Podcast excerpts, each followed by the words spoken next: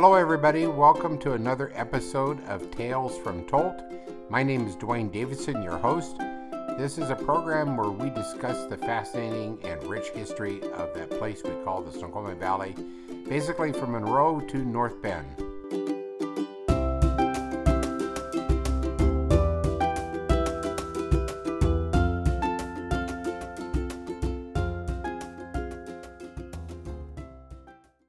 Welcome, folks. My uh, guest today, uh, my very special guest, is Nicole Cohn. Nicole, as you know, we're going to be doing a little bit something different this uh, particular episode because this is a, a, radio show dedicated about the history of uh, the Snoqualmie Valley. But Nicole is a genealogist. And so we're kind of going on a slightly different tack here this time. We're all about preserving history a lot of people ask questions about how do I get started with genealogy, or maybe they've dabbled in genealogy and they got frustrated and they, uh, or they just uh, need some help to uh, progress along. And so I thought it'd be really cool uh, to do a, a, show about genealogy.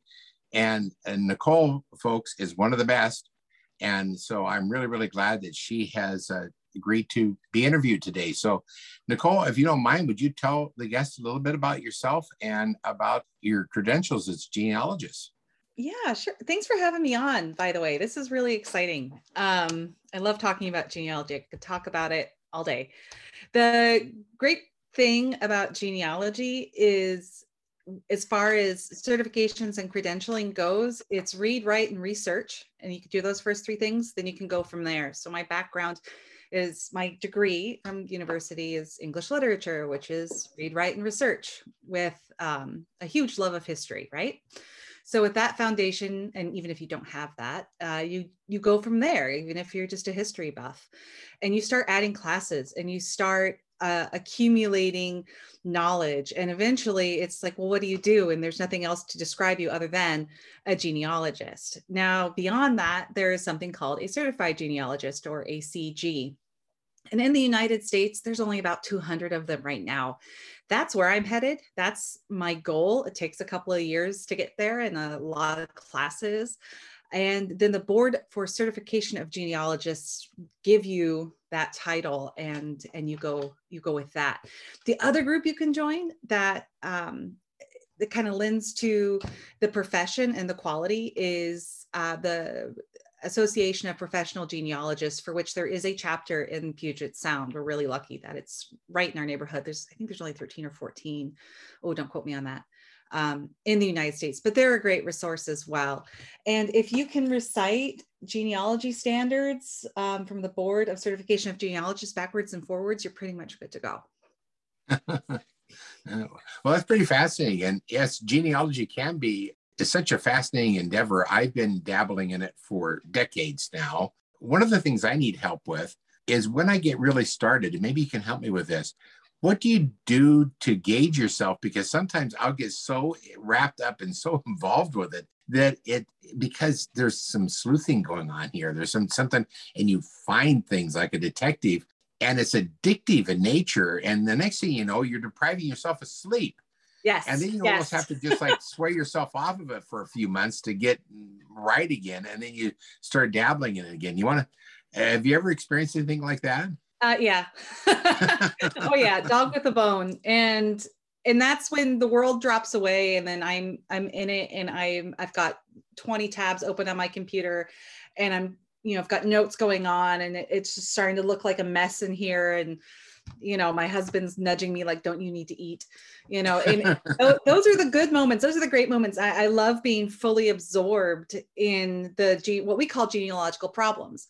So each little mystery is a genealogical problem and using the scientific method to solve that problem really does it grabs you and it will wake you up in the middle of the night. There were nights i would just toss and turn constantly thinking okay so if they died in massachusetts in 1926 that means that they were born in 19 you know, and it doesn't stop um so no there is no real gauge to it. I mean unless you want to like put down a genealogical problem because you know you realize you're going in circles with it and to take a bit of a break and maybe go poke your nose in a different genealogical problem. but um, yeah, no, there's no hope. Once the bug gets you, that's it. you're on, you're off on your own your own thing. I I feel whenever I'm restless, I I will try and pick up a problem and poke at it and see if I can't get it to to give way. There's some that you will come back to. I think you were telling me earlier before we started the recording about you know you had that relative um, that was like what 20 years you said before you found her but it took i mean mm-hmm. that, that's its own genealogical problem and sometimes they do need to age and more information needs to be added um, before it will yield and you will come to the conclusion I found that in some families, kind of getting into the details of genealogy research, but I found sometimes that if you run it a, a, to a brick wall on one particular individual, then working on one of their siblings or something like that will then sometimes reveal what happened to them.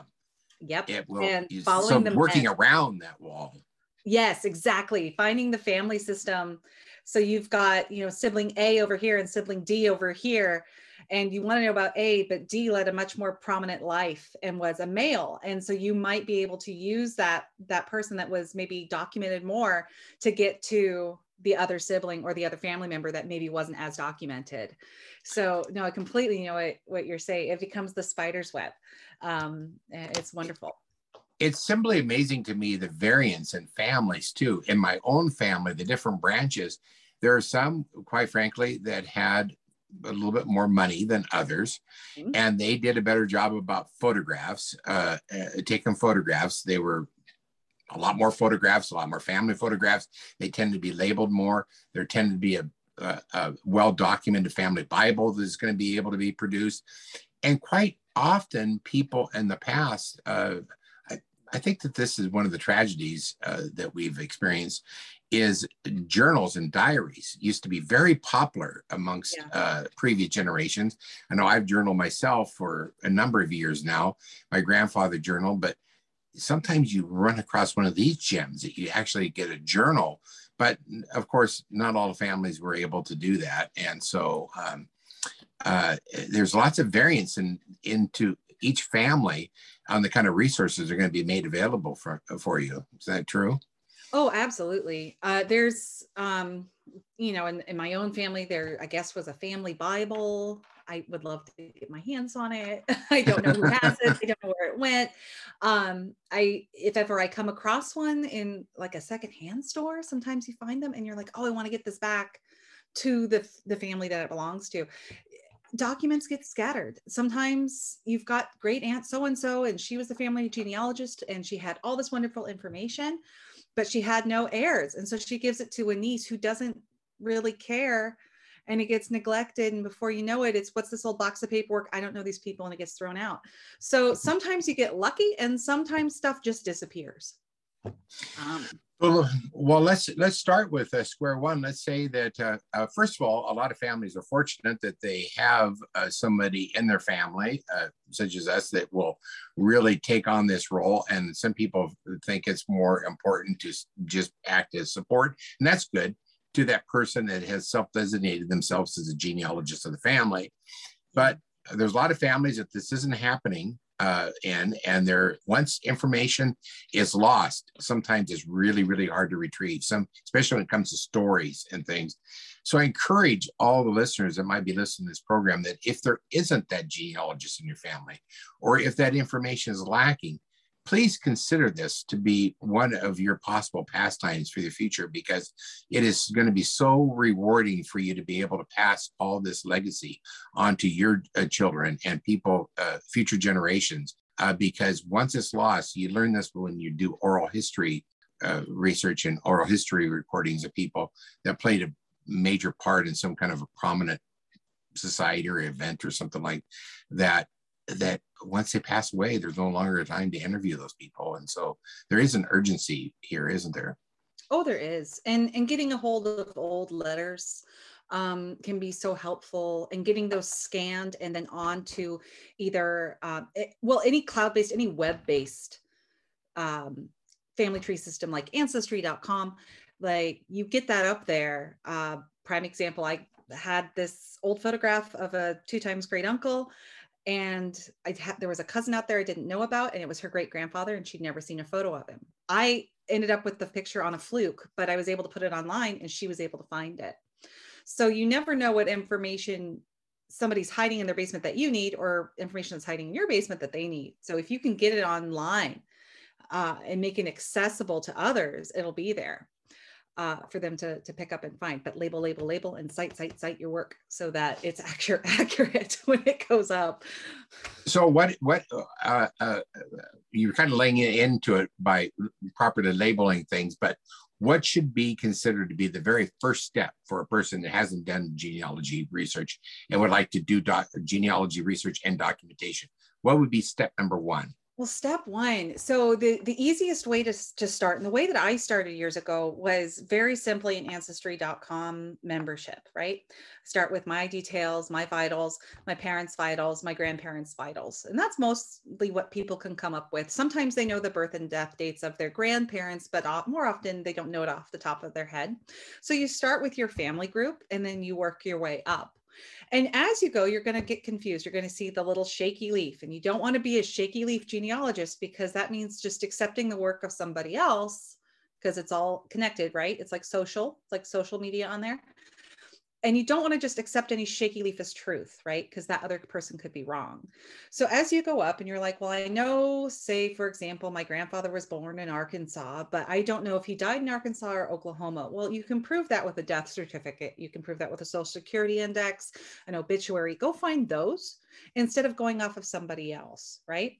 So you start with that. And as you run into a wall and you're like, gosh, I don't understand this, check out YouTube. Check out um, Ancestry.com has a Facebook page with, um, oh, what's her name? Is it Clarissa? Her, she goes by the Barefoot Genealogist and she does these wonderful, like little YouTube videos. And you can search, like, hey, I don't understand. How do I get a death certificate out of the state of Oklahoma? Or how do I use the census record? Or what do I do if I can't read the census record? Google it, find the YouTube video, or find a book that will lay it out for you. I know years ago, Ancestry.com did their own how to use it book. I've already mentioned genealogy standards. That one's a little bit thicker. Um, well, actually, it's very thin, but thicker in terms of content. But you can find like the Researcher's Guide to American Genealogy. That's going to show you what genealogy was before it went on the web. So each little problem that you get, consider a stepping stone. You're not going to have your whole tree blown out and done in a week. That's it's a long-term project. It's something you'll come back to again and again and again. But start out with a question. Start out with I don't know what happened to great aunt so and so. Okay, well, build a tree and find a family system around great aunt so and so and see if you can track that down. And mm. when you really, really get stuck, there's Facebook groups uh, for you know that are there to help you with armchair genealogists and people like me who sit at home and they get bored and they're like, well, I'll pick up a a, a, genealogy problem from this Facebook site, see if I can help somebody um, and go there. And then if you really, really get stuck and you need someone to help you with a brick wall so you can continue your research, hire a genealogist to do that one thing. They're not going to do your whole tree unless you pay them to do it, but you can go to them and be like, I need help doing this, or I need document retrieval in, say, Texas, and I'm not going to fly to Texas to go get one document you can pay a genealogist to go do that for you. And then they give you a report and then you can continue on your way. It's like learning at any other hobby. You start small, you get small victories, you build on those, you ask for help when you need it, you find education where you can. A great part of the pandemic, if I can say that, was we had all of these conferences online. So instead of spending three grand to go to Richmond, Virginia for seven days of conferences and pay for hotel and food and incidentals. It was go online, take the classes via Zoom, get the syllabus, do the reading, all from home. It was amazing. It was like fish in a barrel. I did so many online courses in this last year and a half. So much is available online, and the response and the feedback from people have been excellent. So, hopefully, going forward, they'll keep a lot of them available on the internet. Stuff like RootsWeb, uh, National Genealogical Society, they're amazing. Um, let's see who else. Association of Professional Genealogists has done some amazing continuing ed work. Um, let's see where are the others that I did JewishGen, Irish genealogy, straight out of Ireland. The only one I haven't seen online yet is Strathclyde from Scotland, up out in uh, Edinburgh, and I I hope they do one one day. I think that would be amazing. But so many have been available online, and of course, if you really really want to learn more, Boston University has a, I think it's a two or one year or two year program where it's like going back to college for it. And that is all online. So there's a lot you can learn. Um, it's, it's really, you'll never learn all of it. It's always evolving. There's so much, even family search their wiki, like, hey, how do I find, you know, Chilean genealogical records? Are they even available? Like family search wiki will tell you they have it, they have mm. so much. So, wow. you know, there's, there's, I mean, there's, for days, for years. Information for days and anything you you want to learn. But yeah, start small, start with small victories and build on those and and find out where you can. Don't guess. Don't be like, well, the shaky leaf thing, and before you know it, you've got 17 generations going back, but none of them have citations. Right. Um, right. You don't you don't want to go down right. Bunny hole. I want to talk about a little bit about uh, accuracy and problems of, of that sort when we come back from the break. So we're going to break for just a couple of minutes. And when we come back, we'll continue our talk with Nicole about uh, genealogy. You're listening to Valley 104.9 FM, your station for Northwest eclectic music. Hi. I'm Seth Shostak, and I'm an actual scientist, although I don't wear a white lab coat. Maybe a straitjacket. I'm Molly Bentley. I'm a science journalist, and we are your hosts on Big Picture Science, bringing you the latest from the labs every week. So join us Thursdays at 6 p.m. for the coolest in science and technology, Big Picture Science. That's Thursdays at 6 p.m. right here on Valley 104.9 FM. Okay, welcome back, folks. We're continuing to talk about genealogy. My special guest, Nicole, is uh, very passionate about genealogists. I'm so thrilled she agreed to do the program today. Nicole, you were talking about the shaking, uh, the shaking leaf, which was uh, which indicates a hint in one of the uh, genealogy software program that encourages you to look at some things that other people have compiled. And I just want to share that I have found this to be really kind of frustrating to to some degree because there is so much shabby genealogy research out there. And one of the problems is we just like humans we get lazy and we see someone's done all this work. Why do all this? I'm much further ahead and i have paid dearly in in trying to fix messes that then i, I, I it's um it's it's really a real big problem in all genealogy uh, uh, databases and resources, except those that are official. And that's what you say that when we got to try to get to a family Bible's official. A, uh, those kind of documents are official. What you're talking about is genealogy trees are just out there that are totally unsighted whatsoever. Right. And I'm so glad you brought the shaky leaf back so we can talk about that more.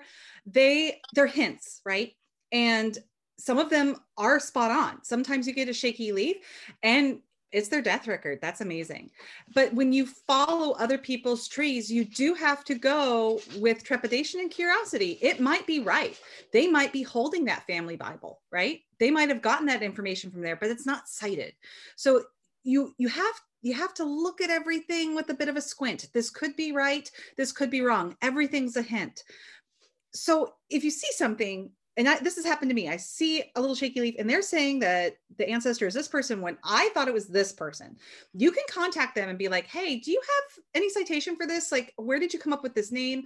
You can also use don't just stick straight in one source. You can use genealogy bank. You can do family search. You can um, go ahead and move on over to oh, what's the other one? Uh, family tree DNA. There's other sources online. Compare them all and treat every single one as a clue, not as an absolute. Until you're looking at a document, an official document, everything else is suspect. And that's even the family Bible because human beings sometimes they're fibbers, big fibbers. Mm-hmm. They might record somebody in the Bible as being born to so and so and so and so when really they were just somebody else's baby and they were like adopted but not officially adopted. So not everybody's telling the truth. Dead people lie yeah. too.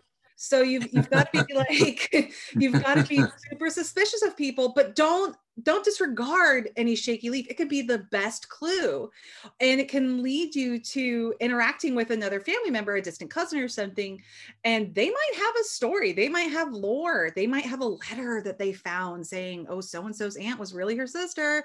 You know, it, they they might have some really good juicy details that they didn't cite for personal reasons or they just didn't do it because they didn't know about citations. There's a lot of people who do genealogy and they do great work and they're super passionate about it, but they don't do citations. And that's the difference between a hobbyist and a professional really is a professional is going to cite and source and then cite and source it again and verify their information and use a scientific method whereas a hobbyist is going to put it together and construct whatever they need to do the, right. the chasm you step over when you go from hobbyist to professional is when you start citing and you have to take a deep breath and like amputate a large chunk of your tree right. and or get your tuchus handed to you by somebody that's like oh no no no that's wrong and here's the proof. So once you start citing and sourcing uh, you, you do jump a bit but eh, in terms of standards and, and criticism and critique of your own work and others and, and that's where it is. So don't disregard the shaky leaves they're super helpful but don't trust them don't trust anything until you see the official document and you can verify it now we talked a lot about uh, one of the programs uh, that's very popular out there. What they're huge is Ancestry. They do come with a fee. If someone just is at that point in their life right now that they want to try to get started, but they don't want to invest that kind of money, what type of things could they do just on a shoestring? So there's a lot. So family search is free, right? Um, as far as constructing a tree with them, however, you're not having your own personal tree, you're adding to the big tree, right? Right. Um, so that's a big one. Uh, there's people who are short on time and money and en- energy of it, and they just want their tree or they want their genealogical question answered. It is far, it's a far better deal to just pay a genealogist to do it than try and figure it out themselves because they're going to spend more hours and time is money trying to figure that question out as opposed to just a quick hundred bucks to this other genealogist say figure out who my great grandfather was and be done with it mm-hmm. so that's one way to do it um, another option is to do something like Family Tree Maker. That's a software that you put on your computer. It's like 80 bucks uh, retail, but I they have sales and you can get it for like half off. Um, and you can add, you could use that and start adding documents to that as well. The thing about genealogy is eventually you will pay somebody for a document and eventually you will throw a credit card down and say, I don't care what it costs. I need that birth certificate. and you and usually those decisions are made at two in the morning and you're like i don't care. Just give me the information. Um yeah, i've been there. Been there. There's free trial seven day free trial on newspapers.com you know if, if you can do that seven day free trial or 30 day free trial get in get out with your information and shut it down and move on. Uh, by far ancestry.com i do love them for a lot of reasons. Um and I also have criticism criticisms of them but for 40 bucks a month you can get in there and you get access to a lot of documents not just like so and so's names but the actual document that you can look at you can print off you can have and that's a heck of a deal. So if and the can, tree remains yours. The tree remains yours opposed- even yeah so even when you close your membership down it's still online it's still accessible it doesn't disappear so when we talk about permanence of this work that people spend years on and they don't want it lost yeah you can print it off that's fine. Or you can just have it online in a cloud somewhere. And the the ancestry and the family search folks they're not letting go of that information. These are these are the squirrels. They take all that info and they never let it go. So right. even if a person passes on or they they stop their account and never touched again, the information is there, and other cousins and relatives can get to it. It, it exists, right? So right. you can you can do it one of two ways, but as far as starting with a i mean you could start a free trial with ancestry and see if you like it see where you're going. Almost all of them are start a free trial. Oh and then um oh there's app no it's not appgen. There's a free i did it and it was so great uh but it was mostly dna which is something else. Oh rootsweb. Rootsweb does a free conference every year. They're they're great. Um and RootsTech uh, but that one kind of leans a little bit more on um, genetic genealogy, which really is where we're headed. Um, genealogy itself, just the paperwork, is is really going to be a thing of the past, where it now needs to be married with DNA.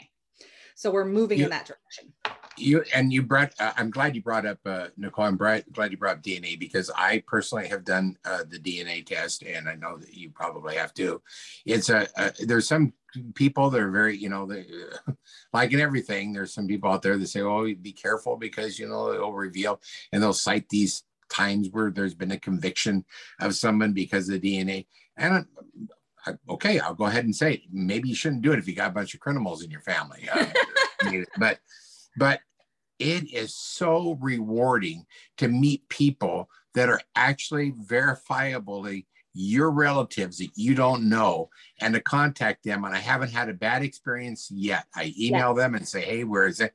And it's just is like you've got instant pen pals, folks, and you get this through the DNA. And it's amazing breakthroughs you will find when you start contacting these people because they have some of the missing links you're looking for, and vice versa yes. you know things that they don't know and this is just is what's so fascinating one thing before uh because we're getting short on time one of the things i wanted to mention also is um is if you want to just dabble in it for just a little bit and check it out to spur your interest in genealogy is Findagrave. Uh, Find a Grave is kind oh, of emerging yes. as. I'm so glad you mentioned them. Of course, yes, Find a Grave. They're amazing.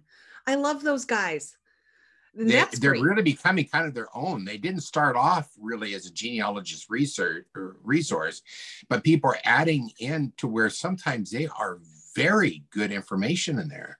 Oh, I've I've found some real gems. I can't believe I forgot them.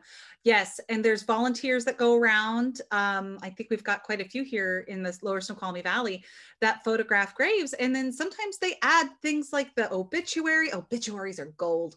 Uh, they'll add sometimes like a family story, and they can link to other relatives. So I find the grave. Oh, what a great resource. Yes. and I'm one of those volunteers uh, for the Kennewick area. And I just want to publicly say I've apologized to everybody for that backlog of work. I have not been out taking pictures lately. I will get to it soon. But well, yeah. That's all. But right. I but I tend to dabble in graveyards from uh, from uh, the west coast to uh, uh, way over here to Kennewick, and so uh, there's a lot to cover, and there's a lot of neat resources out there.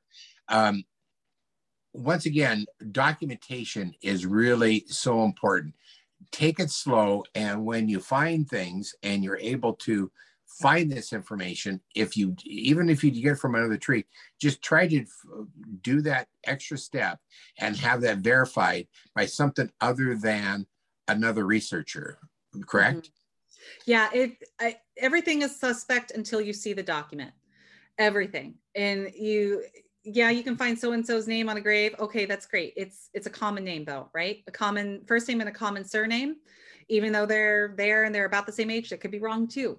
So get your first citation or your first source, maybe get your second source, maybe verify it again.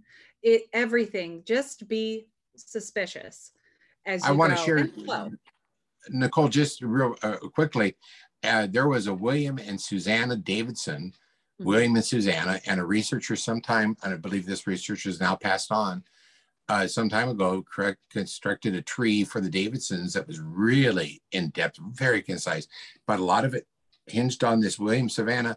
They went on to a census, and when the census started being made available online, they found a William and a Susanna in Pennsylvania well, obviously, they must have moved to Ohio where this other ones occurred. So it has to be the same one because how many William and Savannah Davidsons can there be in 1860? I think people got this misconception that there was practically nobody here back then. Yeah. And they made that connection, and everybody considered that tree to be solid information until it was proved to be false. And unfortunate thing about family trees is sometimes with that one missing link throws the entire thing out and mm-hmm. what proved that to be incorrect was DNA. Mm-hmm. DNA is what actually proved that to be incorrect at tree. And that was kind of devastating to all of us involved. But uh, so documentation is the key. Well, documentation and suspicion.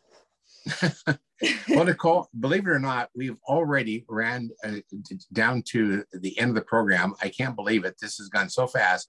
Maybe yeah. we can convince you to come back and do a second episode. Oh, I'd love to. Yeah, let's do another this one. is. I find this so fascinating, and I think that a lot of a lot of our listeners will too. So, folks, until uh, next week when we continue to uh, explore the uh, history of the fascinating place we call the Snoqualmie Valley from Monroe to North Bend please uh, thank you for uh, listening today and please tune in next week.